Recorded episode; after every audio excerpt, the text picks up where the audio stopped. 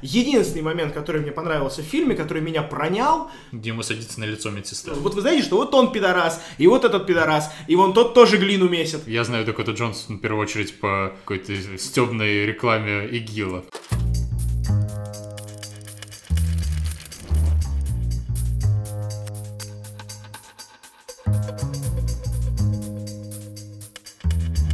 Привет, это подкаст Кинач, меня зовут Джон, а напротив меня сидит Антон Зан. Привет.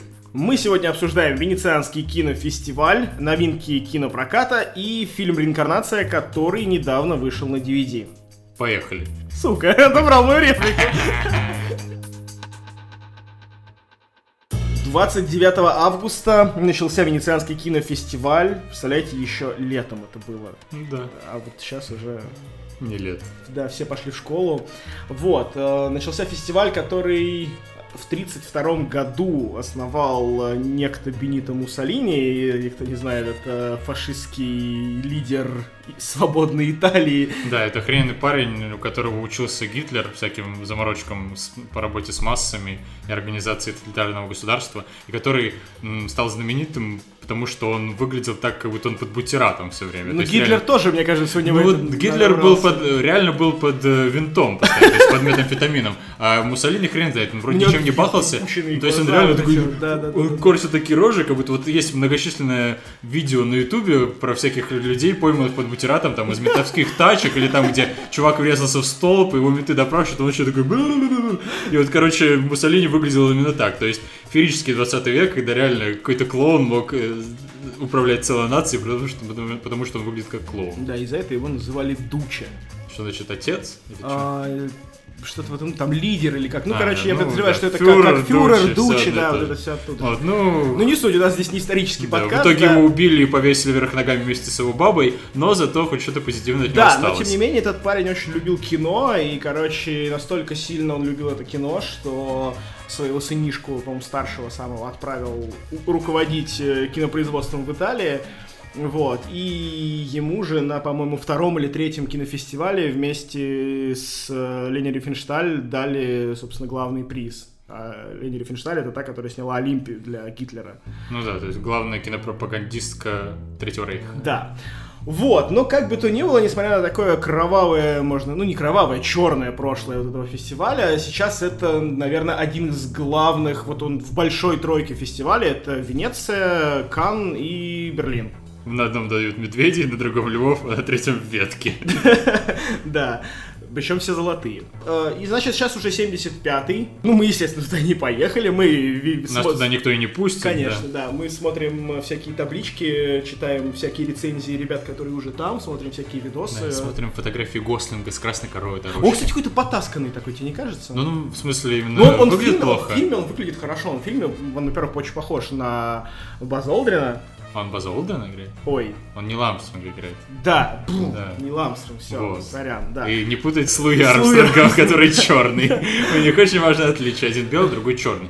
Не, короче, Гослинг выглядит, как будто ему все это нахрен не надо. Не знаю, не, он выглядит так, как будто он вчера бухал, короче, у него так щеки такие опухшие, глаза заплывшие, короче. То есть в фильме он реально в трейлерах там, да, он такой свеженький, короче, у него там такой розовый цвет лица, прям такой хороший, вот. э, так Просить в волосах такая очень сексуальная, а на, на дорожке он просто выглядит, как будто реально он с перепоя, короче, такой, типа, «У, что, застегивает пиджак, такой, типа, «Э». странно, короче, не знаю. Ну, бывает, что Ну, бывает. Не, я- я- выпить нельзя. Ну, конечно, можно. Ну, он выглядит как вот он выглядит как Бен Аффлек на тех фотках из машины, когда его Хотя он помоложе. Да.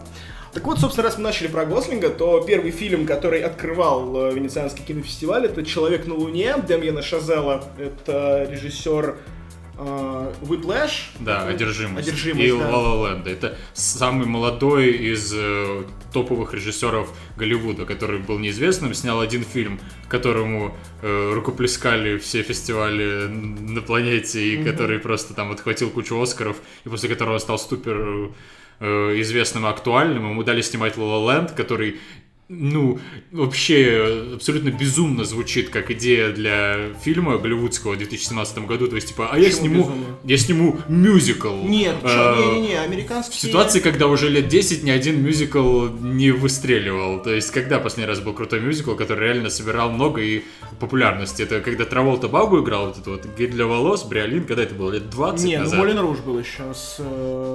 Окей, в каком году? В 2002? Ну да, где-то так. Ну, да. то есть, да, Лет то есть 10 реально, назад. мюзикл уже никто не снимает, они не работают. И тут только за счет того, что Шазел снял эту одержимость, э, которая была реально великолепная, и в него все поверили и дали ему снимать La La Land. И это окупилось, то есть La La Land, э, хотя многие его хейтили, это очень хороший фильм, такой для всех, Да, не понимаю, за приятный, что его милый. хейтить, да, мне очень нравится вот этот финальный твист. Ну, может, у него нет глубины, то есть... э, По-моему, как это, раз-таки То есть, вот глубина- «Одержимость» был такой психологичный э, фильм про реально какой-то жажду достижения успеха с той стороны, с которой мы никогда не видели вот эту вот жажду, то есть вот эту вот кровь, боль и реальная одержимость, которая Есть движет идея- человеком. Есть идея о том, что это Шизел снимал фильм про то, как он хочет сня- снять Land. Не, вообще, на самом деле, он же реально, он бараба- на барабанщика учился Да, в да, тоже да, консерватории, как да. бы это он снял про себя. Но суть в том, что это был такой фильм, который с нового угла интересно и глубоко заглядывал в человеческую природу. А La La Land это просто Ну, это веселый 3DDD, мюзикл. Ну, 3DDD. Но он не совсем он, кстати, вот что я хотел сказать, La La Land похож на э, один из фильмов, который тоже показали в Венеции, на мой взгляд. Э, опять же, то, что я знаю по синопсисам. Он похож на фильм «Рождение звезды», потому что отчасти схожий сюжет в том, что один чувак становится супер знаменитым, э, потом становится супер знаменитым его девушкой, он начинает ей завидовать, и у них на этой почве какие-то там скандалы и все такое. То есть, ну вот Который Брэдли Купер снял, да, который это ре- режиссерский дебют Брэдли Купера. Вот, и мне кажется, что здесь вот есть какие-то, какая-то общая канва с La Land, и что La Land в первую очередь про умение радоваться успехам своей пары, там, да, своей половинки. Вот он больше про это, чем Ну, про... просто такая ненапряженная сказочная история с Ну, очень неожиданным хорошая. Фиалом. Ну, да, хо- хорошо. и вот- очень неожиданным финалом, Вот как да. раз я хотел э, вот сделать этот поинт, что ему надо сделать скидку на то, что это мюзикл. То есть э, для мюзикла он реально очень хороший. Может быть, это недостаточно глубокий фильм, а если сравнивать с какими-то каннами, с какой-нибудь той же амбивалентностью, он кажется немножко плосковатым. Но если признать, что это все-таки мюзикл, то для мюзикла он очень хороший, очень крутой. И он, главное, светлый, теплый. Ну то есть да, я помню, да. вышел с этого ланда такой, я улыбался, мне было хорошо. То есть таких фильмов становится все меньше и меньше, реально, когда ты залезаешь в всякие дебри авторского кино, в какие-нибудь Канны, Венецию, И там ты просто... мрачно, я вчера хотел посмотреть да. фильм, я что-то устал и такой... Открываю просто папку Downloads, и там один фильм другого краша. Я просто смотрю, так, вот после этого у меня будет депрессия, после Ты этого депрессия, после этого фильмы? депрессия, после этого... В смысле, а как их смотреть? А, не, ну типа ты их хранишь прям на компе. Ну, то есть я думаю, о, надо посмотреть этот фильм. Я его скачиваю. А, ну да, Там, это вот это. хорошо, то есть ладно, я это просто правильно, это я да, скачиваю да, да. больше, чем я смотрю. То Да, есть да, и да, как да. бы они накапливаются. Не, ну это правильно, да, потому что ина- иначе, а, когда у тебя появляется желание посмотреть фильм, важно не упустить это желание, потому что иначе оно может просто такой, надо скачать этот фильм, пока, Да, пока, пока он пошел. скачивается, такой, ай, да и хер с ним, короче, уже поздно спать лягу. Да, вот. Я реально посмотрел такой депрессия, депрессия, депрессия, депрессия, what the fuck. И в итоге посмотрел Тайну Коко. Так вот, э, мы, собственно, что-то куда-то ушли Да. в дебри, про человека на Луне. В общем, э, Шизел, судя по оценкам, в этот раз снял средненькое кино. То есть, возможно, на Оскаре он опять отметится хоть как-то, хотя бы ну, в номинацию, скорее всего, попадет, потому что это фильм про американского героя. И... Ну вот стоит сказать, что Шазел из своей вот этой вот авторской песочницы, грубо говоря, то есть он снял два фильма с э, таким довольно очевидным авторским видением. То есть он такой придумал какую-то фигню, сам ее написал, сам сделал и у него оба сотворил. фильма его, им написано. Да, да. Вот. А, вот теперь да. он взялся за такую историю, которая, а, написана не им, б, это такая очень голливудская история, это байопик про всем известного человека, про драму в его жизни, про то, как американские парни устремлялись к Луне и двигали страну вперед из патриотических побуждений. То есть это такой очень сахарно-голливудский Не, но при этом, при этом, как вот отмечают, сюжет. что, что вот эти американские стремления быть первыми, обогнать Советский Союз, они здесь уходят совсем на второй план, и здесь, типа, самое главное, это вот пустота в душе героя, человеческая история. да, человеческая история, что, типа, Луна здесь вообще второстепенная, что, ну, типа, что человек делает это из-за глубокой трагедии своей жизни. Не, ну понятно, что он пытался из, из него что-то более сложное сделать из этого сюжета, но Ну да, все равно, да, да. на мой взгляд, это для него такой шаг назад. То есть, да, как я бы, согласен с тобой. э, снимал крутые уникальные кинчики, и тут решил снять какую-то сахарную попсу, фу таким быть, Шазел не делал так больше. Да, а, в итоге сейчас оценка у российских критиков 3,1 у этого фильма, так что, ну, понятное дело, что что-то такое средненькое. Да, может, стоит сказать, вот, ш- чем мы руководствуемся, вот эта А, табличка. да, это та- та- табличка на ТАСе, э, в которой собраны оценки российских кинокритиков. А, то есть они вот прям там в Венеции сейчас смотрят, Да, оценивают и и- пишут комментарии, и мы вот палим эти оценки и такие, о, классно. Да, вот, э, поэтому поехали дальше. Йоргос Лантимос и его фаворитка. Давай, ты Да. смотрел, потому что я не видел ни одного его Да, фильма. Йоргос Лантимос это такой греческий режиссер, который обладает э, волшебной способностью выворачивать тебе мозг, при этом ничего странного не показывая на экране. То есть реально вот, ну, вот он э, автор всем известного фильма «Лобстер», и потом второй фильм, вот, который в прошлом году вышел, это «Убийство священного оленя». Оба с Колином Фарреллом. А это типа продолжение или они Нет, типа нет, это- не одна вселенная? там, Не, ничего это просто такого? разное. А. Ну, одна вселенная в ебанутой голове Лантимуса. Не, ну, короче, смысл в том, что человек умудряется показывать просто кадр, где, не знаю, люди с пресными лицами, одетые в нормальную одежду, сидят на диване, а ты такой...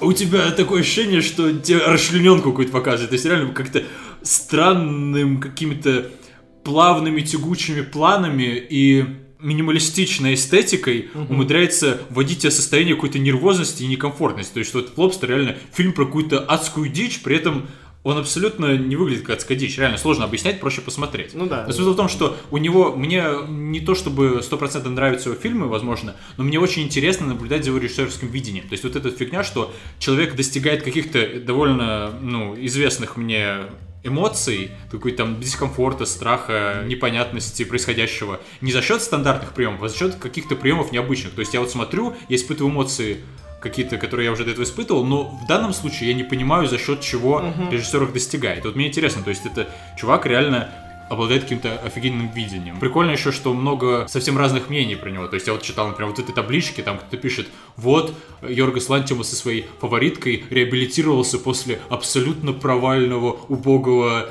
охотника на- на священного, Священного оленя. оленя, да. да. А кто-то наоборот, вот я тоже слушал какой-то подкаст, там чувак говорит, охотник священного оленя был офигенный, а вот лобстер полное говно. Убийство То есть реально... Да, убийство священного оленя. То есть реально как бы глубокий режиссер, которого интересно посуждать. Да, и примечательно, что сценарий для предыдущих двух фильмов тоже писал он сам себе. И это тоже он. Нет, а вот э, фаворитку уже он снимает по чужому сценарию. Вот. Да, то есть э, предыдущие два фильма реально существовали в каких-то диких, выдуманных им же самим мирах. Мгм. А, ну, в смысле, они не дикие, то есть обычная реальность, но очень странно сконструированная. А сейчас это исторический сеттинг, то есть Да, это причем Англия вот- 19 века, А, вторая половина 19 века. 18 18 век? Да, А, 18 то есть век. это- Вот. э, У меня причем такой, знаешь, я видел только трейлер, э, и у меня к, к таким вот декорациям, к такому сеттингу всегда какое-то вот очень...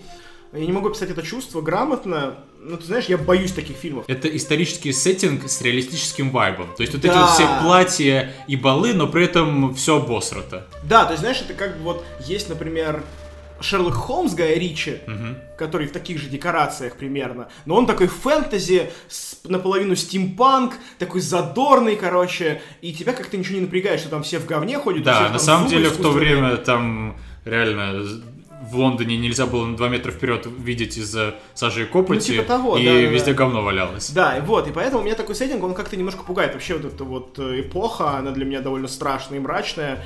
Вот, но при этом она безумно захватывающая, но вот от таких вот реалистичных фильмов мне прям как-то вот не Непривычно. немножко. Непривычно, Но да, это да, вообще это нормальное чувство Для э, для фильмов. Лантиуса, да, что тебе вот немножко не по себе. Даже довольно сильно должно быть не по себе. Может быть, он действительно даже трейлером Ну, в достигает. этом и суть, да. Вот. э, В итоге у его фильма 3,7 оценка, то есть чуть-чуть выше, чем у «Человека на Луне». Вот, а мы переходим к одному из самых ожидаемых, наверное, фильмов. Ну, лично мной. Это «Рома» Альфонсо Куарона. То есть это Альфонсо Куарон, он говорил, что этот фильм один из важнейших или Да, самый это важный, в его важный жизни. фильм То его есть, причем жизни. это хоть называется Рома, то есть кажется, что это про Рим, на самом деле это про Мексику. То есть Район, он- район в Мехико, да. Да, он сам из Мексики, вот он вернулся к себе домой, чтобы снять какую-то там поколенческую драму про какую-то семью бедную, Да, живущую да. в этом Мексико. Да, все так. Вот, и стоит сказать, наверное, про Куарона, что, ну, для меня он всегда останется автором лучшего фильма про Гарри Поттера, третий или четвертый, который... Are you fucking а, serious? Да, да. Замечательный Гарри Поттер, где снялся, во-первых, Гарри Олдман, э, э, Узник Эскобана называется, четвертая, по-моему, часть. И что самое важное, в нем, наконец-то, э, очень большой вехой в Гарри Поттере был этот фильм, потому что в нем у Эммы Уотсон начали реально манифестироваться вторичные половые признаки. То есть это первый фильм, где Эмма Уотсон из маленькой девочки начала превращаться в женщину. Ты уже такой смотришь, уже, хм, то есть как бы еще ты не готов признать, что тебя к ней влечет, потому что это было бы нелегально. Но уже ты понимаешь, что через фильм или через два ты будешь очень внимательно наблюдать именно за ее персонажем. Не, но тем не менее мы же с ней взрослели одновременно. То есть они же наши ровесники, все вот все, все Гарри Поттеры. Я хз, я в 20 лет смотрел все А, Гарри Поттера. понятно. Для меня Я, кстати, она превращалась на моих а, глазах. Я, кстати, смотрел Гарри Поттера только первого вовремя, все остальные я посмотрел тоже года в 21-22 где-то. Вот прям залпом мы с, там, с девушкой сели, смотрели. Ну да, я в школьные времена был такой против мейнстрима Да-да-да, я весь. тоже хейтил, и типа короче, я Гарри хейтил Поттера, Гарри да-да-да-да. Поттера, потому что все читали Гарри Поттера. И теперь очень жалею, потому что явно это, ну, крутая фигня. Да, и я тоже жалко, думаю, что что я стоило пропустил. уделить этому внимание. Мне, например, мне запрещали читать Гарри Поттера, запрещали читать Толкина, потом там мне говорили, что фантастика вообще разъедает твой ум. Ничего себе, родители? в смысле? Да, да, да, да, да. М. Вот, нужно читать классику, вот читай Достоевского. И Да, он не разъедает ум. Давай, браток, братьев Карамазовых 15 лет. Так что и было. Ты просыпаешься с седой бородой такой, с пустыми глазами. Ну так вот, э, Э, для меня он автор вот этого Гарри Поттера, но я думаю, большинство людей его знает в первую очередь по фильму «Гравитация», который в 2013 году, по-моему, вышел, в 2014 был на Оскаре, за которого Эммануэль Любецкий получил своего первого Оскара в своей череде из трех Оскаров э, репетиторских подряд, и в котором, э, ну, фильм, по сути, про то, как э, Сандра Баллок Сандра летает- Баллок в труселях болтается в космосе. И как бы хз. Я немножко... Это, знаешь, этот вот фильм, он э, очень странный лично для меня, потому что я ненавижу Сандру Балок. Вот мне прямо она лицом не нравится. То есть, может быть, она играет хорошо, но у нее все время были роли такие, ага, Ну, дурашки. она типа дофига комедийная актриса, Да, да. да, да, да. Вот. И Джорджа Клуни я не люблю. У него Да, всегда это- вот тоже такие дурацкие роли. Вот, типа, я даже смотрел с ним Солярис, который мне очень нравится произведение. Я не смотрел Тарковского, но вот с Джорджем Клуни Солярис, вот прям, блядь, вот эта отвратительная его рожа, короче, не давала мне погрузиться в этот фильм, хотя очень хотелось. Но вот почему-то как-то так у Куарона получилось в гравитации, что отвратительная Сандра Баллок, я прям сопереживал ей всей душой, прям вот эти моменты, где она там дышит и ее крутит. И когда Клуни появляется, ну, уже в ее фантазиях, появляется и помогает ей, я прям тоже так меня пробило аж, ну, не на слезу, но так вот, типа, мурашки по коже пошли. Хотя я обоих этих актеров просто терпеть не Ну, могу. вообще, да, он довольно захватывает. И вот этот момент, когда она в конце, собственно, при, приземляется и просто я... Я прям вот, знаешь, вместе с ней вот вздохнул этим свежим воздухом, вот очень круто было. То есть фильм действительно классный. Ну, скажем, мне странное по поводу него воспоминания, потому что я его смотрел в самолете, конечно, на восьмом часу перелета в этом маленьком экранчике, я так понимаю, Ты в самолете смотрел такое кино? да. Ебать, ты лютый. В смысле, а что типа? Ну, не знаю, я типа... Это как смотреть, не знаю, там фильм «Экипаж» в самолете, мне кажется, что-то в этом духе. Да не, нормально, она же в итоге приземлилась. Ну да, окей.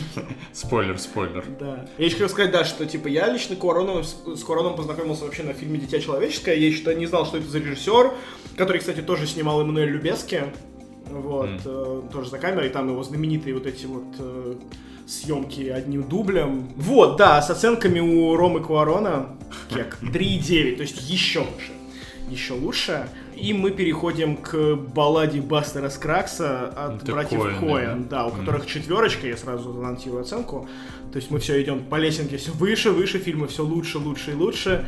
Да, Рассказывай ты, я ничего про него не знаю. Ну, я тоже особо не знаю про этот фильм, кроме того, что он сделан для Netflix, и изначально он должен был быть сериалом. То есть э, Коины подвязались э, снять для Netflix сериал в жанре вестерна, с которым они довольно активно уже знакомы. Они снимали там True Grit, например, ремейк э, старого вестерна с новыми персонажами, который я смотрел и про который ничего толком не запомнил. То есть мне настолько похер было на этот Да фильм, потому ладно? что это Коэны. Как-то... Не знаю, Трубрит очень классный. Да, ну вот он хороший, я его посмотрел, но он я вот он посмотрел, вот забыл этот, знаешь, такой современный вестерн, то есть не нео-вестерн, да, вот этот вот, который сейчас супер популярный жанр, а вот Мгм. именно классический вестерн, и он крутой. И про сильную девочку, и про странного, он то ли герой, то ли антигерой, так вот Да, непонятно. про пропитого Джеффа Бриджеса. Да, да, да, ну вот к нему прям Если это не тавтология. Ладно, да. Вот, ну да, и как-то так получилось, что они снимали, снимали сериал, и неизвестно почему, но почему-то было принято решение из этого сериала нарезать фильм. И поговаривают критики вот, что очень заметно, что это нарезано именно из сериала, что это выглядит как такая сборище каких-то историй про, ну, в сеттинге вестерна, но при этом в полноценный фильм оно ни хрена не складывается. И что, э, в принципе, норм, но как фильм Коэнов это средненько. Ну, тем не менее, у него сейчас самый высший балл. Вот на данный момент, не считая еще одного вестерна The Sisters Brothers, э, у которого пятерка. Но типа пятерка там, потому что только один из российских кинокритиков был на этом фильме и поставил 5, собственно. Вот. Ну, кстати, вот давай про The Sisters Brothers. Э, Ну, все, что я знаю про The Sisters Brothers, это то, что там играет Джейк Джилленхол и Да. Хакин И, Феникс. собственно, это И всё, больше мне это- ничего не нужно. Да, больше бы. ничего про этот фильм знать не надо. Ребят, все, хватит, типа, можно идти смотреть точно. Мне Ну, даже типа, не важен сеттинг, как бы какая Да, разница, да, да, да. есть Просто. Наверное, реально... продано. Да, я думаю, ты со мной согласишься, что это два, наверное, лучших актера современности. Ну, не знаю, насчет лучших, ну, как- Джилленхол. Джилленхол, ну, типа, в пятерке, Ну, наверное. вот Хи- где-то. Феникс мой любимый актер. Феникс точно, да, в, в пятерке, и, наверное, ну, топ-1, топ... Ну вот, как раз, ушел Дэниел Дэй Льюис, как бы, да, и теперь на его место, походу, за- перейдет Феникс. Учитывая, какие разноплановые роли у него были в последнее время, как он перевоплощается, и его образ постоянно... Вот он все время разный, он все время... Ну, единственное, что у Феникса получается плохо, это быть молодым. То есть, даже, вот знаешь, я очень удивился, когда узнал, что на, на момент съемок в «Гладиаторе» Фениксу было что-то типа 28, может быть, 25, а он уже выглядел старым. Ну, у него вообще что-то с лицом, то есть у него какой-то, у него снос, губа, то есть у он него как будто, не знаю, губа. может, его резали просто детство Не знаю, нет, но он, в принципе, у него, он очень массивный такой сам по себе, он достаточно крупный мужчина, вот. Крупный мужчина. Да, и лицо у него такое какое-то вот...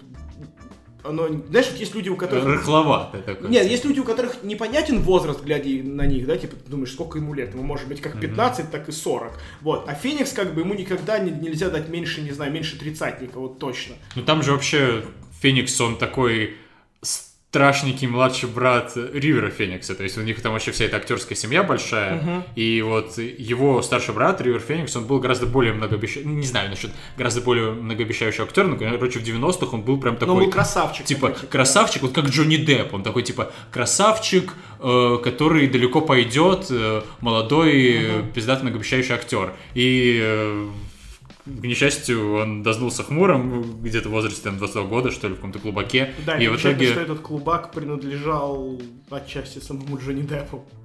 все Так что взаимосвязано. да, все переплетено. Вот, и, короче, Феникс, он такой его страшный младший брат. И Но еще, видимо, и травмированный но Тем не этим. менее, да, но тем не менее, наверное, один из величайших актеров Ну да, он очень крутой, Да. прям... а, Поэтому да, поэтому The Sisters Brothers надо ждать и смотреть. Больше оценок, кроме пятерок, про него нет, поэтому давай поговорим про Суспирию. А, Этот фильм э, Луки Гуанданиньо. Нет. Лука Гуаданиньо, Да, который снял э, фильм Call Me By Your Name, Да, «Зови меня своим именем», именем, э, который, кто не смотрел, тот лох, вообще просто бросайте все, идите смотреть, да. Вот, хотя на самом деле фильм не, об этом. А, да, в общем, этот режиссер, он лично для меня, так знаешь, взял для себя внезапный жанр. Это ремейк очень старого фильма, который так называется «Суспирия», и режиссером его выступал Дарья Арджента, отец, собственно, скандально ныне известной Э, актрисы Аси Арджента, Аси Арджента. которая любит насиловать 17-летних мальчиков. Да, при этом, почему, скажи, почему она Ася, а не Азия? Ну да, как я прочитал в Фейсбуке Романа Волобуева, Да, давай раскрывать источники. ну да, она из какой-то безумной такой артистичной семьи, и ее родители угорали очень по Тургеневу, в частности по произведению Ася, и назвали свою дочь в честь этой Аси Асей. Но так как в Америке нет имени Ася, то ее записали, ну и в целом тра- кириллической транскрипции у них нету, они записали ее как Асюа, A-S-Y-A. И в итоге все это читают как Asia. Ну, в общем, то есть, да, понятно, все да. читают как Asia, и в русский обратно это транскрибировалось как Азия. То есть все зовут ее Азия Арджента, хотя на самом деле мы-то можем произнести правильно, на самом деле она Ася. Как говорит Волобуев, опять же, может он, не знаю, под кетамином эту херню придумал, то есть я не прогугливал это, не уточнял реально ли так. Вот, но тем не менее, да, в общем, э, Суспирия это был такой, э, это называется... Вообще, вот этот Дарио Анджерто, он культовый хоррор-режиссер. Хоррор-режиссер, да, до того, как э, в американском кинематографе появился жанр слэшер, да, это где тупые подростки едут в загородный дом и там умирают, Вот, то А это вот слэшер. да, это называется слэшер. А. Вот. До этого существовал жанр итальянского хоррора, э, назывался джалло. Вот. И, собственно, Дарья Арджента один из его законодателей, если, наверное, не единственный его законодатель. а, собственно, благодаря фильму «Суспирия». А в чем его отличие? А, Его отличие в том, что это такая, типа, смесь эротики и криминального какого-то триллера. Вот, и в общем, да, и, и- и в общем, то, что сейчас Лука Гу- Гуандань... Блять, я не могу... Гуаданиньо! Я не могу выговорить, это просто у меня проблемы с итальянскими фамилиями. Очень странно, что он привез этот фильм и вообще снял его, потому что... Но еще странно, да, что чувак перешел от съемок такой камерной летней love story э, к ремейку какого-то культового хоррора Да, и при этом- с Тильдой Суиндон. При этом, несмотря на то, что, да, и там Тильда Свинтон и Том Йорк, и, Да, короче... Том Йорк написал саундтрек, и вроде как саундтрек очень хвалит. Да, ну, что, в принципе, нормально, потому что принято хвалить Radiohead, хоть я их и терпеть не могу, на самом деле, просто невыносимое говно, и, извините, если кто-то здесь фанат Radiohead. Ты просто быдло. Я не принижаю их вклада в, в мировую музыку, но слушать ей это невозможно, правда. Тем не менее, Суспирия звезд неба не хватает, по крайней мере, российских критиков. Там наш любимый Егор просто фонтанирует счастьем и говорит, что это лучший фильм Венеции. Вот, не знаю, посмотрим. Но мне, типа, приятно, что, знаешь, что хоррор начинает снова становиться крутым жанром. Очень приятно, что жанр развивается, его привезли в Венецию, и он, типа, ну, как минимум, у него средненькие оценки, это хорошо, и этому рад. Вот, а фильм про берлинскую балетную группу ведьм, к которым приезжает американка, и вот она там э, сталкивается с каким-то непонятным злом, и все там очень кровавые и жестоко, я так понимаю, умирают. Да, и надо сказать, что американку играет э, девочка из 50 оттенков серого, Дакота Джонсон. Дакота Джонсон, да, при этом она там, говорят, очень даже неплоха. Я знаю Дакота Джонсон в первую очередь по какой-то э, стебной рекламе ИГИЛа, в которой она снималась. То есть, где, типа, такой отец э, дочку привозит в ИГИЛ, то есть, как в колледж, типа, он такой привозит и говорит, ну все, иди там, типа. И она такая выходит из машины там с, это, с сумкой и садится в тачку, то есть, к этим ИГИЛ, такой джип, там они какие-то, чувак с пулеметом, и она такая к ним садится, и типа, ну все, давай. И отец такой, одного из ИГИЛ, все, типа, там, там, следи за ней, короче, присмотри за моей дочерью. Вот, то есть я посмотрел эту фигню как раз. А потом она начала сниматься 50 оттенков серого, я решил, что я, лучше я запомню ее по ИГИЛу. Сука, это жесть.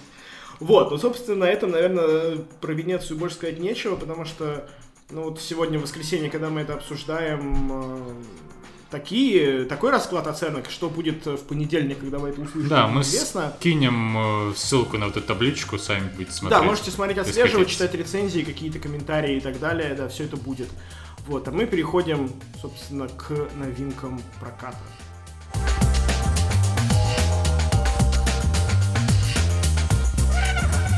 Первое, что стоит обсудить, это новый фильм Гаса Ван Сента. Не волнуйся, он далеко не уйдет. Стоит его обсудить, потому что там играет Хакин Феникс.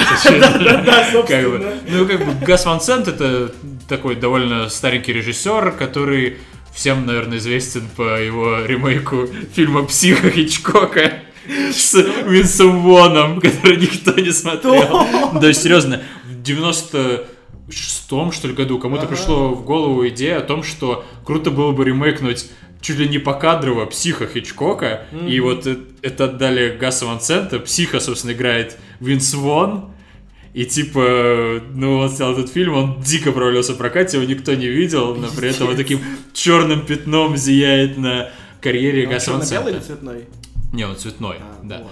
И, короче, вообще я долгое время считал Гаса Ван Сента таким режиссером-ремесленником, типа какого-нибудь Рона Ховарда. Ну, мне кажется, он такой есть. Который просто, ну, у него нет какого-то артистического видения. То есть он просто берет фильм по сценарию и снимает его хорошо, берет хороших актеров, там, не знаю, э, дает им раскрыться и все. Но, с другой стороны, как-то очень много получается у него. Раз за хороший разом, раз за разом получается хорошие фильмы. Вот, может быть, все-таки я в чем-то не шарю. Не, То почему? есть- Ну, он просто качественный ремесленник, типа. да, ну да, если серьезно, стоит сказать, что он известен в первую очередь по фильму «Умница Уилл Хантинг» э, с э, Мэттом Деймоном и Бен Аффлеком. Собственно, вот этот фильм, который Мэтт Деймон и Бен Аффлек, когда одному было 25, а второму, по-моему, 20, э, написали к нему сценарий и ходили по студиям, продавали его. И все были готовы купить сценарий, но у них было условие, что при покупке сценария вы обязуетесь взять нас обоих на главные роли.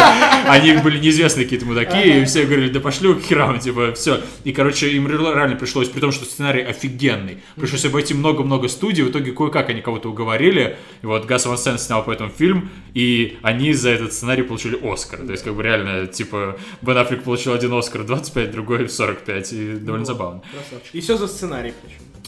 Нет, второй За он... Не за сценарий Арго нет, он фильм года же получил, то есть А. это продюсерский Оскар он А, взял. ну ладно. Вот. Так и что, еще да? Харви Милк он снял в 2008 что ли, году, не, не помню в каком году. Короче, тоже Оскара дали Шону Пенну за роль э, гея-активиста, телку которого играл Джеймс Франко, который везде поспел. Харри Милк, он же, типа, а, который баллотировался в мэры, по-моему. Ну, он что-то, да, по-моему, в Нью-Йорке, политик, куда-то он там баллотировался, я уже не помню конкретики, я смотрел, когда он вышел, и в итоге его застрелили. Но он такой был один из первых гей-активистов, который говорил, вот, знаете, я гей, я баллотируюсь, и, это было так необычно. Он, по-моему, был достаточно скандальной фигурой, потому что он раскрывал многих видных политических деятелей, и там, в принципе, деятелей искусства, что они геи, хотя это, типа, было, ну, стыдно тогда было сказать, что я гей, типа, тогда никто этим не кичился, и старались скрывать. А он, типа, говорил, вот вы знаете, что вот он пидорас, и вот этот пидорас, и вон тот тоже глину месяц. Вот, и как бы его за это многие даже сами геи не любили, потому что, типа, ну, нахуя ты это делаешь? Типа, мы как бы, ты давай, ты можешь сказать, что ты члены сосешь, но, типа, не говори, что мы это любим Ну, делать. вообще, да, даже сейчас есть э, Даже да, крутые типа. голливудские э, звезды, которые не признают, что они геи, потому Да. что, ну, это так или иначе принесет ущерб э, репута- ну, не репутации, а именно сбором за фильмом. То есть, если ты, допустим, играешь такого красавчика, которого любят телки, то если окажется, что ты гей, это реально э, скажет- не негативно скажется. Ну и в целом, многие женщины, там, особенно там за 40, э, негативно относятся на самом деле к геям. По крайней мере, их не будет влечь к чуваку, если окажется, что он сосет грязные члены. Как говорила сестра героя в фильме «Фагот». Так кросс-референс. Да, а, так вот, и что, собственно, про «Не волнуйся, он далеко не уйдет». Это фильм об известном американском карикатуристе Джонни Каллахане, который очень много бухал. Да, который до 22 где-то лет э, своей жизни занимался в основном тем, что бухал, а потом попал в адскую аварию, ему перебило позвоночник, и он стал парализованным. То есть у него не двигались ноги, а руки двигались очень-очень плохо. То есть так, как, как у вас двигается рука, когда вы отсидели и не чувствуете. Примерно в таком Да, да. формате. И после этого он еще лет 8 побухал, а потом такой, погодите, погодите, а я же могу рисовать карикатуры. Да, начали, начали рисовать очень неполиткорректные карикатуры, которые, ну, на самом деле, действительно довольно жесткие. То есть Ну, даже для если того мы- времени особенно, Даже да. для того времени они... То есть сейчас это вообще пизда. Мне не знаю, мне кажется, сейчас так такое нельзя было бы попустить. Вообще никто бы такое не взял себе. А в то время, ну, типа, менее терпимые были люди, и поэтому многие принимали. То есть там карикатура в духе... э, ну, то есть представьте себе картинку, что два ковбоя на, ло- на лошадях и стоят перед пустой инвалидной коляской, и один из них говорит, типа, не волнуйся, он далеко не уйдет пешком. Ну, то есть там, да, don't worry, He won't get far on foot. да, да, да, так Да, называется так фильм называется. Да, да, да. И да, забавно, что там реально его карикатуры, фильм встроенный. То есть показывают карикатуры, и какие-то там мультики из этих карикатур сделаны, и это действительно фигня, которую нарисовал этот чувак. Да, и, И он много, короче, да, вот в контексте его карикатуры много исследовал тему инвалидности и, в частности, восприятия инвалидности обществом. Что, типа, не надо инвалидов жалеть, что вы заебали своей жалостью, вы не даете нам нормально жить. Да, Относитесь вот к нам это- к нормальным людям. и это, кстати, очень хороший поинт, потому что многие инвалиды его поддерживали и говорили, да, чувак, типа, блин, ты как бы на нашей стороне, и ты все правильно Ну да, он, Потому очевидно, что- он знал, каково Да, это быть инвалидом. И бомбили, бомбили в основном от того, что вот он так изображает инвалидов, здоровые люди. Типа, мы защищаем вас, хоть вы как бы и не просите. Ну да, потому что в первую очередь надо почувствовать, ну, смысл зачастую вот это вот жалости к инвалидам, это не реально э, Сделать что-то хорошее, а для именно инвалидов, а типа почувствовать себя для хорошим. Да, То есть, да, ух, да. я какой молодец. Да. Да, и ну там про Куклу Клан нарисовал, там всякие Да, смешные. ну, там короче, вот да, вообще очень жесткие, был. очень жесткие картинки, там, но при этом действительно они смешные, они злободневные. Да, ну вот, а фильм про то, как раз как он после аварии учился жить с собой, принимать себя, вот то, что с ним случилось, и как-то мириться вот с тем э, жалким состоянием, в котором он оказался. То есть, Вот, да, я честно хочу сказать, что мне фильм не понравился. То есть, мне он не понравился, потому что это, знаешь, это очередная мотивационная история, что если ты захочешь, у тебя все получится. Единственный момент, который мне понравился в фильме, который меня пронял, где ему садится на лицо медсестра. Это, кстати, очень хороший момент. Она там так, так стонет прям. Ну, не, не об этом. Нет, Да, мне да. больше нравится момент, где они трахаются с Рунимарой. А, мне понравилась сцена, где он первый раз его карикатуры издали, и вот и он просто начинает радоваться жизни снова, да, по- после вот этого мрачного бухача. А, У него снова появился какой-то смысл к существованию, ему снова есть что делать, и он снова рад тому, что он все еще жив. И вот этот не момент... то, чтобы снова, он впервые в жизни. Да, То даже есть впервые До в того, жизни. как он стал инвалидом, он не был инвалидом, но счастлив он от этого не был. Он, Да, то есть он да. бухал, и ему было очень Ну, он стрёмно. ненавидел свою жизнь, потому что его бросила мать, он... э, Да, и там... не мог он- себя простить, не мог простить ее, вообще никого не мог простить в этой жизни, во Бла, всем бла, винил бла, себя. да, вот white это- people problems, Да, короче. об этом этот фильм. Вот. Но вот момент про то, что для того, чтобы полюбить жизнь и полюбить себя, тебе нужно сделать что-то, что оценят другие люди. Вот это, мне кажется, очень важный момент в этом фильме, который, ради которого, наверное, его стоит посмотреть. Блин, а вот мне не показалось, что мне пытались продать вот эту идею. Нет, там- Главное поверить в себя, и тогда у тебя все получится. А. То есть это просто история чувака, который поверил в себя, который был в говне, по какой-то причине ненавидел себя, у него все было плохо, потом ему стало еще хуже, и он как научился с этим жить и даже прожил вроде хорошую, приятную жизнь. И Суть в том, что эта история довольно банальна, но почему-то тут, возможно, из-за Феникса, она как-то выглядит естественно, она не выглядит скучно. То есть стоит понимать, что фильм двухчасовой, и он в основном состоит из того, как чувак в инвалидной коляске сидит и разговаривает с другими людьми. То есть он разговаривает в группе анонимных алкоголиков, в более приватной группе анонимных алкоголиков. Он разговаривает там с чексой, которая ответственна за его реабилитацию в больнице, с какими-то там э, чиновниками, которые отвечают за зарядку его инвалидной коляски. То есть все разговоры, разговоры, разговоры и всякое нытье про то, что вот меня бросила мама, как мне теперь жить, бла-бла-бла. Но при этом это не скучно. То есть я реально за два часа ни разу не подумал, типа, блин, когда это уже кончится, ёпта. Да, согласен, все два часа прям- было интересно Он захватывает. смотреть, Тут поэтому я начал про Гаса Ван Сента как... э, Ну, может, все-таки он не такой уж ремесленник, может, просто мы не видим то, как он конструирует э, повествование таким образом, Ну, чтобы это знаю, было а интересно почему? смотреть, но как-то все-таки это он э, как-то делает. То есть, Почему ты блин, говоришь, что ремесленник, ну, типа, в, твоих устах это приобретает негативные коннотации? По-моему, Ну. это нормальное звание, типа, киноремесленник, это очень хорошо и здорово. Нужны люди, которые просто херачат хорошие фильмы один за одним. Не думаешь? ну, может быть, ну просто это... Как же быть творцом, таким Ну, необычным творцом, и быть классным. Творцы, творцы зачастую снимают много видение. мусора, честно. Ну, вот парень тоже психоремейк. Ладно, может, его заставили. Да. Я помню, тебе понравился очень перформанс Джона Хилла, который... Ну не то, чтобы понравился, я скорее иронично говорил о том, что у это перформанс на Оскар. Ну, То это реально- перформанс на Оскар, Да, да, по-любому. Как раз я не удивлюсь, что его, э, если его номинируют на Оскар, и даже знаю, какую сцену вырежут, вот когда будут показывать, типа, э, номинации, там, отрывок показывают из фильма, вот этот, где в конце он такой Ну, плачет, это, типа... такой Да, вот то есть прям. гей, который умирает от спида, при- богатый, но при этом понял, что богатство не главное, помогает людям, тыры-пыры, да. Ну, не могу сказать, что как-то он меня впечатлил, но он хороший. То есть, как, ну, Ну, типа, он просто хороший, он, он не выдающийся. Джона честно. Хилл в немножко новом свете. То есть, э, Вот Джона Хилла приятно было смотреть, он такой прям, ну, у него интересный образ, что вроде ты такой смотришь на него, думаешь, блядь, богатый засранец, тут ты мудак. А потом в какой-то момент ты проникаешься к нему какой-то симпатией, то есть у него вот интересный персонаж. Честно, вот Феникс здесь, мне нравится, как Феникс перевоплотился, да, после предыдущего фильма, который мы с ним смотрели, это... да, тебя никогда здесь не было. Да. Как из мрачного убийцы он превратился в этого чувственного алкоголика, который там, не знаю, не знаю, мне кажется, реально, это, знаешь, это пьющий герой из фильма «Она». Крепко начавший бухать после того, как... Да, э, который последние 20 лет вместо того, чтобы писать письма за других людей, бухал. Да, да, да, да, да, вот что-то такое. И поэтому за Джона Хилла мне было наблюдать гораздо интересней. Но в целом его перформанс, честно, меня никак не воодушевил. Не знаю, там тот же Джаред Лето в Dallas Buyers Club, э, Далласский клуб покупателей, он э, был гораздо более убедительным, когда он просто даже просто разговаривал, не это не какие-то были Джаред Лето постоянные просто монологи. переигрывал. То есть весь... Ну, он не переигрывал, в Джа- Dallas не, как бы... Не было Нет, просто там смысл в том, что там надо было переигрывать. То есть А. Джаред Лето всегда переигрывает, но надо Dallas так Club, он играет вот эту вот э, тренни то есть вот Ага. этого трансвестита, который, ну, ведет себя так, что, типа, как бы он всегда переигрывает. Он, типа, все его поведение это переигрывание. И Ну, вот хорошо. как раз э, Джаред Лето здесь оказался в своем месте. То Ну, есть тебе дали хорошо, Оскар, типа, чувак, ты согласен. хорошо переигрываешь, молодец, Неплохо, респект. Неплохо, неплохо. Вот, а Феникс, Ладно. ну, а, подожди, про кого? Хилл. А, ну вот, а Хилл, он просто в своем месте здесь. Ну, То есть, как хорошо. бы, он нормальный. Хорошо.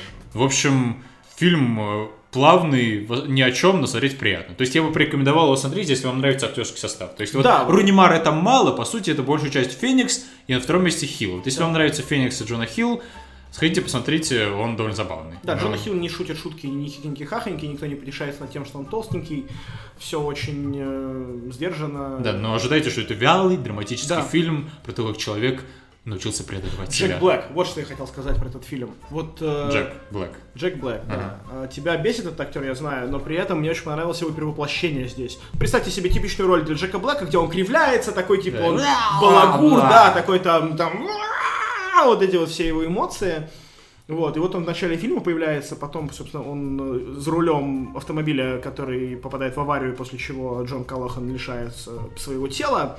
И дальше он появляется уже только в конце фильма, спустя очень много лет, уже ре- реально такой потасканный жизнью, и вот эта грусть в глазах у него, и вот эта вот э, обида, и то, что он не может себя простить за то, что случилось, вот честно, я не ожидал от него такого перформанса. То есть вот, наверное, для меня этот фильм это перформанс Джека Блэка. Хоть это вообще там 5 минут экранного времени, но это было круто. Ну, Вот это- просто впервые в жизни Джек Блэк играет не какого-то душного мудака, Да. а просто человека. Впервые он с- сыграл что-то хорошее. Не, ну правда, правда, там очень-очень мне понравилась его роль. Вот. И на этом, наверное, у меня все. Да, мне тоже. Следующий фильм это фильм Альфа, многострадальный проект, который несколько лет не могли выпустить, про мальчика и его собаку, на который я не очень понимаю, зачем идти, но Джон на него почему-то пошел, и я до сих пор понял. не понимаю, зачем это Я сделал. понял, зачем на него идти, да. Кстати, почему ты сказал, что он Ну, многострадальный? его переносили выпуск, то есть он должен был выйти, по-моему, в конце 2017 года, а вышел только сейчас, его почему-то перенесли. Там же была вот эта контроверсия с би- мертвыми бизонами. Ну там, да, там был скандал, да-да-да, из-за того, что они убили бизонов Не, в то есть кадре, и потом выяснилось, что... Они наняли какого-то ковбоя, чтобы он предоставил им мертвых бизонов, чтобы их поснимать. А потом выяснилось, что ковбой просто пошел замочил каких-то бизонов. Не, он замочил своих бизонов, но типа там была идея, конечно, типа это бизоны, которых выращивают на котлеты, ну или там на стейки, не знаю. И типа если бизона убивают ради того, чтобы потом сделать из него котлеты, это норм. А если бизона убили, чтобы снять его в кино, это не норм. А если бизона убили, чтобы сделать из него котлеты, и пока он не, не прогнил, его сняли в кино, то это тоже норм. А, я просто думал, Вот. что они думали, что у ковбоя почему-то были мертвые бизоны.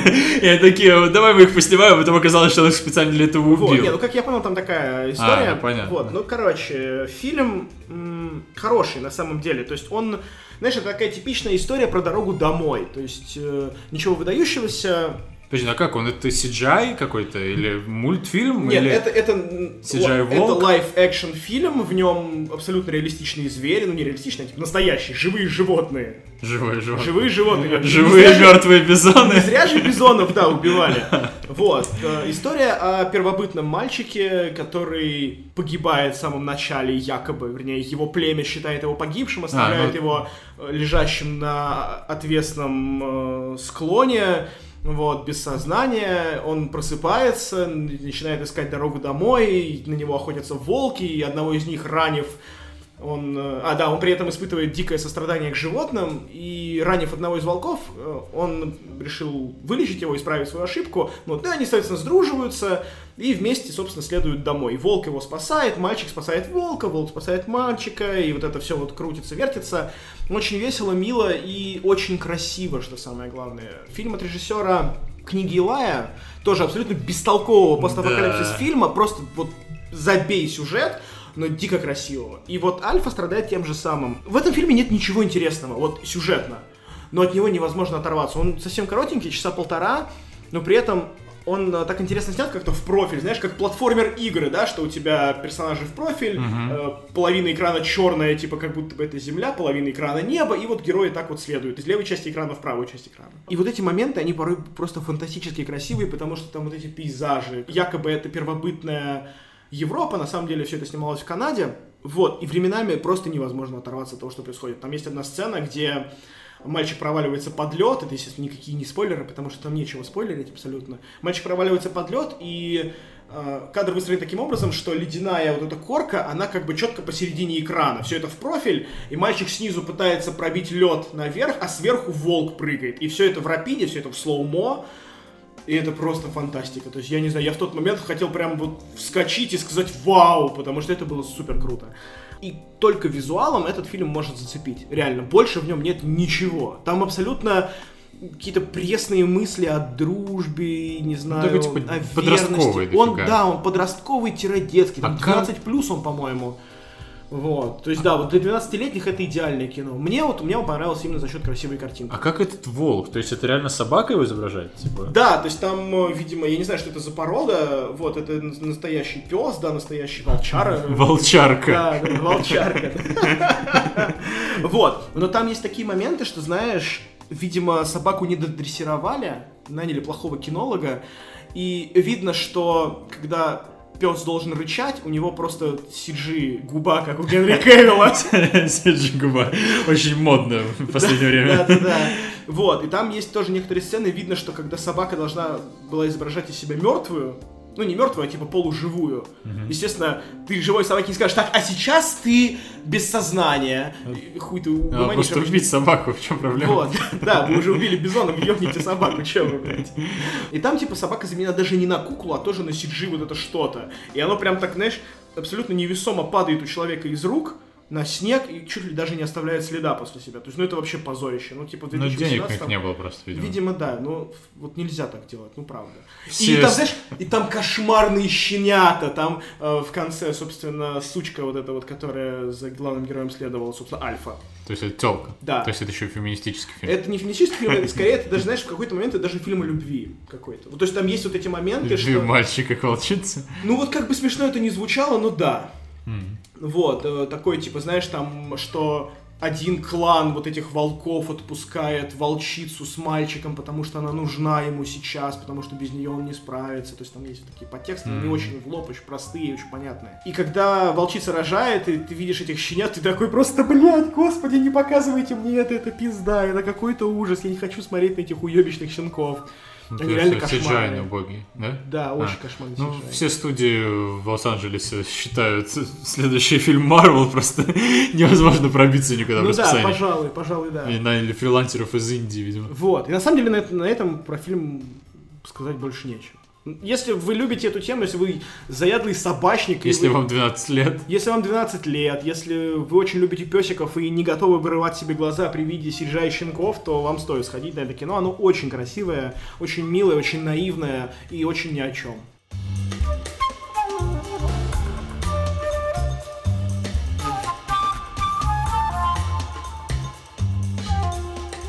Ну и давай закончим фильмом с DVD, который называется «Реинкарнация». Да, Мы по- уже упоминали сегодня. По-английски он называется Hereditary, что, ну, более точно можно перевести как наследственность. То есть Hereditary вообще это, ну, некий признак, который передается по наследству, то есть генетически. То есть так, мо- например, называют некоторые заболевания, которые, допустим, в семье передаются там, от матери к дочери, к дочери к э, под дочери. Под дочерь. Программист из меня полез. Вот, и э, ну, нас его привели в реинкарнацию, чтобы это были какие-то такие потусторонние коннотации, Ну, вот потому ты что знаешь, иначе люди не купят. Я долгое время, кстати, думал, что этот фильм, он из какой-то вот этой линейки вот этих паранормальных явлений и прочей залупы вот этой вот. Да, это такой фильм, который вообще очень разделил аудиторию, по сути, на две половины. Его либо хейтят, такие, что это за говно? Либо он людям очень нравится, реально их пугает. Его, он вышел два месяца назад в кинотеатрах, но его не прокатывали в оригинале. То есть я хотел его посмотреть, но не мог, потому что в оригинале проката не было. И в итоге я два месяца ждал, пока он выйдет на DVD.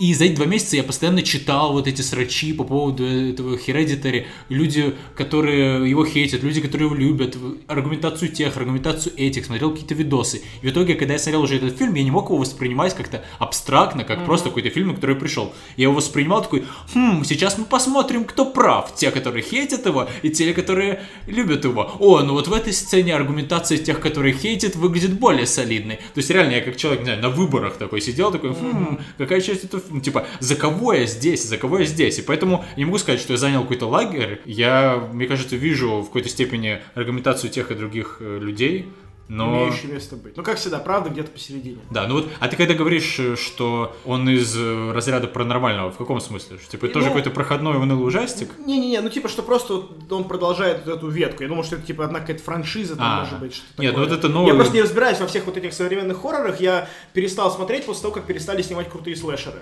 Ну вот я, кстати, тоже никогда особо не смотрел хорроры, и... но это такой, типа, elevated horror. То есть, Ну вот, да, есть вот. сейчас вот эта тема, даже что в Голливуде появилась новый, типа, сабжанр, называется elevated horror, то есть возвышенный хоррор. Хоррор, который не обычный такой какой-нибудь странный хоррор, а какой-то классный хоррор, который хочется посмотреть. И вот это, да, и вот к нему принадлежат, в частности, вот это вот Quiet Place, Джона Красински, Да. фильм Бабадук, э, фильм The Witch, ведьма, который я вчера начал смотреть и бросил через на 15 минут, потому что меня выбесил. Потому что не показали эту сраную ведьму на 10 минуте. Я такой, типа, фак, what the fuck, зачем вы мне ее показываете? не. Типа, Не, во-первых, Смотри до конца. ну, не знаю, во-первых, меня выбесило, что... Там вообще не в этой ведьме суть, вот прям реально. Ты вообще нихуя не понял просто. Ну, типа, говорю, я, я дропнул на 15 минуте, потому что меня выбесила вот эта вот э, херня. То есть, я, возможно, там, на самом деле, не про ведьму, а про вот эту вот боязнь людей, которые ушли в лес и сами по себе живут, и им страшно от окружающей действительности, какая-нибудь такая фигня. Ну, да не надо было мне вот эту ведьму показывать. То есть, типа, я теперь уже смотрю, а, то есть, это фильм про то, как у них вот в лесу ведьма живет, и ребенка у них спиздила. Нет. Ну, типа, так зачем было мне вот эту мысль в голову Блин, ну, вкладывать? не знаю. Я не могу тебе это объяснить, но тебе надо посмотреть это Ну, еще, ну, я попробую еще раз. Еще там люди говорят, как мудаки, вот это вот э, э, 17 year, типа, 17 века английский, где типа the, though, Ну так это ж Please, круто, блин, да пошел в жопу. невозможно да смотреть. иди ты нахуй, это самое клевое. Ладно, бог с ним. Короче, мы про Elevated Horror. Вот эта ведьма, Бабадук, It Follows, э, оно преследует, как оно в русском называется? Оно, оно называется в русском прес- э, Просто оно? просто оно, А, да. И ну, вот я короче, понимаю, как это фильм про то, как э, детки ебутся, за ними потом ходит невидимая херня баба, ходит. да. Невидимая женщина. Да, и говорит, не ебитесь. Вот, и суть в том, что мне хотелось обсудить в целом вот этот э, феномен elevated horror, потому что, на мой взгляд, это просто такая дурацкая попытка людей, снимающих хорроры, вылезти из э, Ну, перепродать подшконки. жанр. Перепродать жанр. Ну, типа того, да. Просто хоррор в Голливуде считается жанром таким стыдным. Да, но тем не менее, вон в Венецию привезли Суспирию. Ну, а вот это хоррор или нет? Да, Суспирия это прям классический хоррор, мне кажется. Хм. Ну, по крайней мере, первоисточник у него это прям вот хоррор, что ни на есть самый настоящий. Прям вот это вот кровь, мясо, кишки, расчлененка. Это вот Суспирия, это про это. Ну, может, тут работает то, что это, ну, какой-то ремейк, именитый культовой фигни, да. То есть, как бы, да, да, да. в какой-нибудь э, «Изгоняющий дьявола» тоже считается хорошим, классным фильмом и классическим, но Ну при да. этом это все-таки долбанный хоррор. Если сейчас вышел бы такой фильм, на него смотрели косо. То есть, вот есть классический пример, как есть вот художественная литература, и есть у нее поджанр фантастики. И то есть фантастика это вполне очевидно такой петушатник художественной литературы. То есть вот есть шконка, на ней сверху сидит Лев Толстой и Федор Николаевич Достоевский, а под шконкой э, Сергей Лукьяненко. То есть, ну, тебе серьезно, как бы у людей, которые пишут фантастику, отдельные премии, отдельные Да. критики. Никак- никакого букера, никакого пулицера никогда не дадут человеку, который написал фантастику. Подожди, серьезно? Пулицер не дают за фантастику? Нет, то есть это может быть с какими-то фантастическими элементами художественной литературы, но вот именно фантастика, то есть им дают отдельные премии. Там есть Хьюга, то есть, как Питер Небьюла. Уотс, короче, никогда не да, получит, нет, э, Питер Уотс это как бы абсолютно он в отдельном поджаре, то есть он под шконкой. То есть фантастика считается в литературе чем-то стыдным. И это во многом оправдано. Ни один э, такой поджанр литературы не производил столько говна, как производит Ну, фантастика. не- то не есть в вот эти дело. Там дело не в том, что производит говно, а дело в том, что фантастика это такая отчасти авторская беспомощность, что ты создаешь себе какие-то вымышленные рамки, ну не рамки, а вымышленные декорации, чтобы в них твоя история зажила. То есть ты не можешь использовать реальность, чтобы твоя история имела какой-то вес. Поэтому тебе приходится придумывать звездолеты. Нет, при этом ты можешь вполне серьезную херню. историю туда вложить. Нет, ты можешь вложить серьезную историю, типа, но, видимо, чтобы либо чтобы твою историю прочитали детишки, либо чтобы реализовать какие-то свои мысли. То есть, да, я понимаю, сейчас у нас такое время, когда фантастическая литература и кино все больше и больше имеют место быть, потому что все больше и больше наша жизнь становится фантастической. Ну, то есть, реально, идеи про робототехнику, идеи там про межзвездные перелеты, они все более и более становятся реалистичными, все ближе мы к этому. И поэтому рассуждать об этом становится актуально. В то время как, когда только Гагарин полетел в космос, естественно, там у всех был бум этого, но это было абсолютно абсурдно. Нет, она же просто усложняется. То есть, как бы, при том, что наш э, технологический, технологический уровень человечества двигается вперед, фантастика тоже раздвигается Конечно, вперед. То есть, если когда Гагарин летел в космос, фантастика была про то, как Гагарин прилетел на Марс, Ну да, то да, сейчас я вот читаю да. новую книжку Питера Уотса, вот э, вышла буквально пару месяцев назад, и там просто, то есть там какие-то межзвездные перелеты, 65 миллионов лет, чуваки в каком-то стазисе лежат, вот у них искусственный интеллект, подробное описание про то, как у них устроен корабль в астероиде, выдолблена полость, и там маленькая черная дыра контролируемая, эта черная дыра их двигает, то есть просто это, ну, Ну, нас- это научная фантастика. да, настолько также безумно это двигается дальше. При этом это интересно, ну, интересно читать. То есть есть именитые авторы фантастические, которые реально пишут хорошие, сложные книги, с которыми классно было бы ознакомиться, даже если ты в целом не фанат фантастики. То есть Я какой там, боюсь момента, когда начнут экранизировать Уотса. ну да, ну, какой Чарльз Стросс, Питер Уотс, э, Вернон Винч. То есть они реально крутые чуваки. Но при этом из-за того, что они находятся вот под шконкой этого жанра, то в целом их никто не воспринимает всерьез. И вот фильмах то же самое, только с жанром хоррор. Да. То есть есть жанр хоррор, который никто не воспринимает всерьез, потому что это такой петушатник э, современного кинематографа, но при этом в нем есть авторы, которые снимают нормальные фильмы, пусть они и хоррор, но это не дебильный хоррор, где типа, ой, пойду проверю в подвале, нет ли там Ну, кого-нибудь, ну я пойду один, не ходите со мной, Даже я пойду один. дебильные хорроры, на самом деле, мне кажется, имеют место существования. Ну, это просто тупые фильмы. То есть, как бы, Ну да. ну, это как, э, не- ты не будешь воспринимать его всерьез. И вот все хорроры вот таким образом не воспринимают всерьез. Хотя среди них есть, э, ну, хорошие реально фильмы, которые стоит посмотреть. Но различие с литературой в том, что авторы хорроров не принимают это себя. То есть, как вот авторы какой-нибудь фантастики просто, ну, окей, мы э, типа Мне в кажется, отдельном жанре мы пойдем на, ну, типа, на премию, которая для нашего сабжанра. А вот чуваки, которые снимают хоррор, они пытаются из этого сабжанра вылезти. То есть вот вся суть этого elevated хоррора, что каждый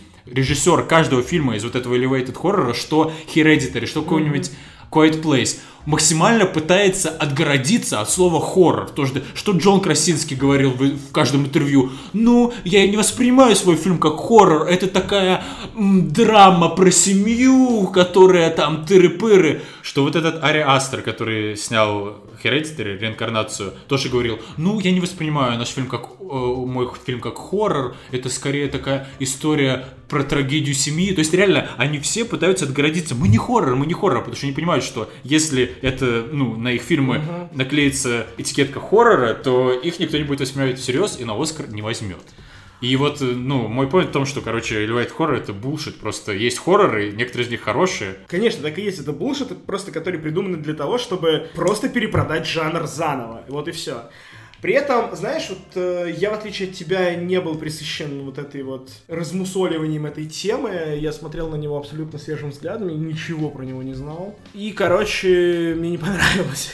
Прям вообще не понравилось. Ну, не то чтобы прямо вообще, там есть несколько сильных моментов хороших. Эм, например, мне дико понравился момент, э, когда, я думаю, можно спойлерить, когда девочки, э, когда девочка попала в аварию, собственно, Ага. сын старший приезжает домой, вот он лежит на подушке, и он ждет, и мы слышим за кадром где-то голос матери, которая Да-да-да. удаляется по дому, и потом в какой-то момент она открывает дверь и видит, собственно, свою дочку без головы. Да, И сейчас- начинает орать.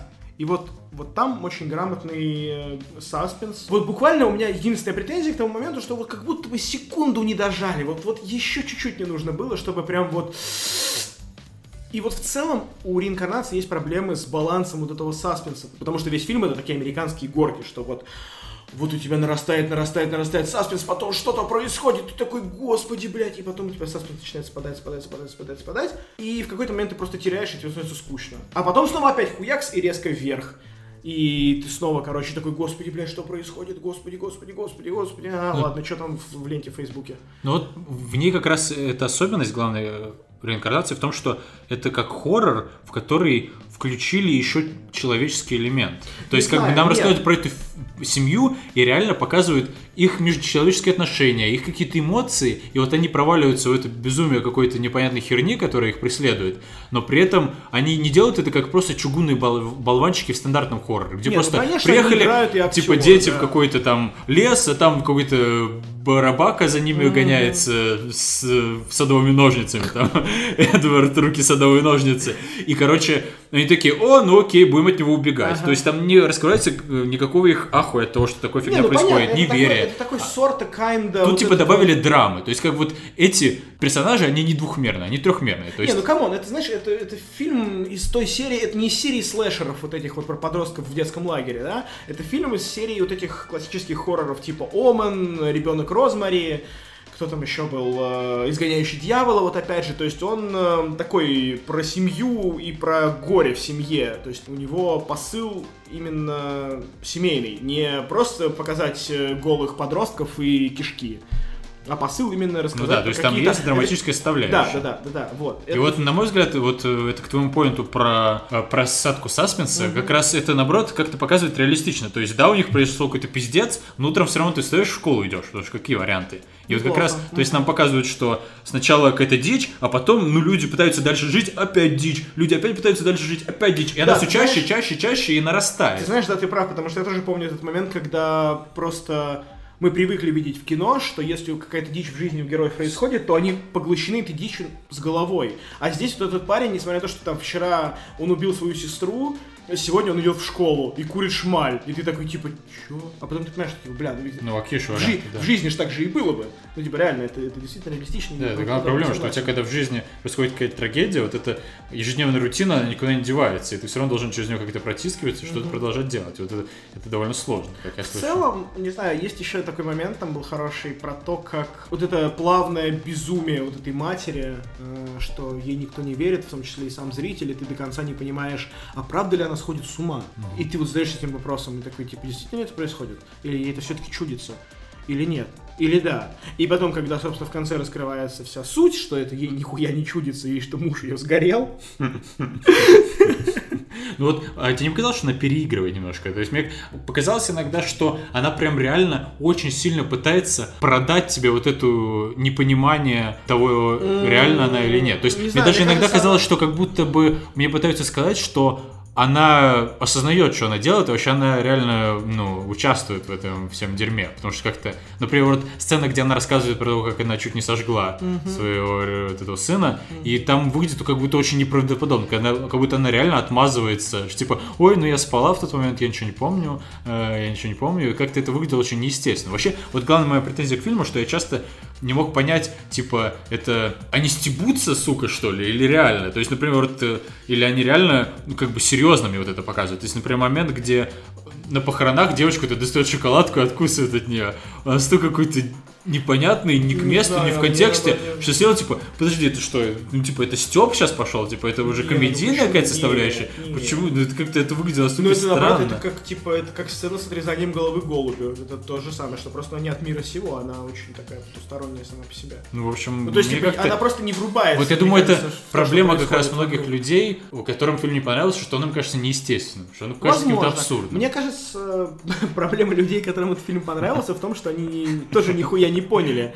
Что просто о, это что-то очень такое сложное, М, типа, наверное, это очень умно. Но вот мне не кажется, что он каким-то сложным, но просто вот я сам человек, который хорроры не смотрит и не любит. Именно из-за того, что в них, как правило, очень пустая драматическая часть. Это просто типа были люди, какая-то хуйня приключилась и всех поубивала. Конец. А вот тут как раз этой драматической части, пусть он кривой, то есть у меня в некоторой степени к нему отношение как вот к Брайт, как он называется, ясность, Яркость. яркость, где Уилл Смит с напарником Орком что-то мутит. Вот он ужасный как фильм, но при этом что-то в нем есть. И несмотря на то, что он хреново получился, за ним проглядывает какая-то посыл, который мне был бы интересен, и из-за этого мне фильм кажется нормальным. Хередитарий не настолько плохой, даже близко, как э, яркость, но при этом в нем есть тоже такие проблемы. То есть я вижу, ага, классно, они хотели сделать какую-то драматическую... Они вот этот стандартную хоррору, абсолютно стандартную хорроровую историю обернули в какую-то драматическую оболочку, которая меня привлекает. И пусть эта драматическая оболочка иногда, мне кажется, слишком вычурной,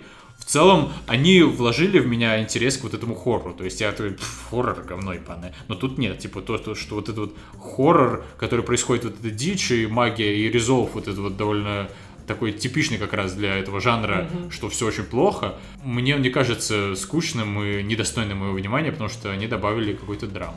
Ну вот, а мне как раз наоборот. Вот эта драма, она выбила и меня из ощущения хоррора, и я поэтому... Я не получил ни хорошей драмы, ни хорошего хоррора. Да, какие-то сцены отдельные мне понравились, но какого-то целостного положительного восприятия я не приобрел. Ну, кстати, насчет ведьмы еще. Вот что в Hereditary, что там очень вот этот дурацкий прием, где долго показывают какой-то кадр под тревожную музыку. Типа показывают лес просто, ты, ты, ты, ты, ты, как бы не знаю, реально. И включают саундтрек, под который в нормальном хорроре людей режут. И прям долго-долго. И вот в Hereditary меня это не бесило, а вот в Ведьме меня это почему-то Может, ты очень просто не любишь лес? Не, просто, это, мне кажется, Я просто помню наоборот, что как раз таки в Hereditary меня это подбешивало, потому что типа, ну да, чё сейчас типа, сейчас вот камера завернет за угол и там кого-то убивают? Нет. А вот, э, не знаю, лес в э, Ведьме меня как раз таки наоборот навевал вот это вот такой ужас какой-то. То есть, знаешь, это всегда для меня такое было мрачное, такое страшное место. И прям оказаться ночью в лесу, это всегда для меня был такой большой детский страх прям. Может быть, поэтому. Ну, чисто восприятие, чисто какие-то как это, атрибуты вот хоррора, которые либо цепляют, либо нет. То есть, либо попал, либо не попал. Ну да, посмотрите эту реинкарнацию, просто потому что, ну, это интересная, может, веха в этом жанре хоррора. То есть вот сейчас, по-любому, пусть мы насрали на эту идею elevated хоррора, по-любому что-то происходит в жанре какая-то реинкарнация. Реинкарнация жанра. Неплохо, неплохо. Бля, я не специально, на самом деле. Ну, в общем, стоит посмотреть реинкарнацию, потому что она такая необычная, прикольная. Как минимум обосрать будет весело. Если вы... Я, кстати, знаешь, для меня вот из таких ремейков и хорроров, для меня внезапным открытием стал новый Evil Dead. Несмотря на то, что я очень люблю оригинальный Evil Dead, с э, Брюсом Кэмпбеллом. Но ремейк стал для меня прям такой вау. То есть он действительно страшный, мясной, немножко неожиданный, и они интересно завернули его. То есть э, хоррор получился достойный, на мой взгляд. И вот мне кажется, примерно с этого фильма, наверное, можно сказать, что начался ренессанс какого-то вот этого жанра, в принципе. Хоть это очень громко сказано, ренессанс жанра хоррор. Вот. Ничего про это не знаю, не смотрел Evil Dead. Я вообще не люблю хоррор, как я уже сказал. Кстати, хинт, э, ребята, если кто-то хочет играть в, в Drinking Games, то есть напиться побыстрее, можете слушать нашу секцию подкаста про Hereditary и пить каждый раз, когда мы говорим хоррор. Неплохо. Вот, да, кстати, вот ты посоветовал посмотреть реинкарнацию, чтобы было весело ее пообсирать, а я рекомендую вам посмотреть как раз-таки The Witch, чтобы было не весело ее пообсирать. Потому что фильм, на самом деле, на мой взгляд, очень достойный, вот, пускай он в этом обоссанном жанре elevated horror. А It Follows не смотрите ни в коем случае, это полное говно. Ха! И Quiet Place тоже хуйня. Да. Ну и под конец стандартный блок про то, что на нас можно подписаться в iTunes, можно скопировать ссылочку на RSS и вставить ее себе в Android. Можно подписаться в YouTube и зайти на сайт keenach.ru, Кинач, где у нас э, веб-версия нашего сайта, которая все еще очень плохо дизайнена, но все еще хорошо работает. Также нас можно подписаться в Facebook, Instagram и Telegram по, собственно, словам Кинач. Легко очень находится. И, и везде вы найдете уникальный контент. Да, потому что мы нигде не дублируем. Единственное, что это вот анонсируем новые выпуски. Ну, у нас на этом все, ребята. Слушайте маму Кушайте кашу. и ходите в школу. Пока.